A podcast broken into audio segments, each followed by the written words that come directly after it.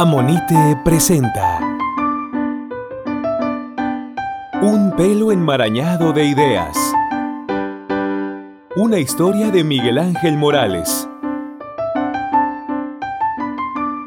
Ese alumno de pelo enmarañado y ojos extraviados en la inmensidad parecía ausente y como mirando el futuro. Un niño que no había nacido como la mayoría de nosotros. Sus compañeros se burlaban de él, hacían bromas que a mamá enfadaban. Durante la clase desafiaba al maestro, lo que en ese tiempo era una gran ofensa. ¿Por qué la luz? ¿Por qué el frío?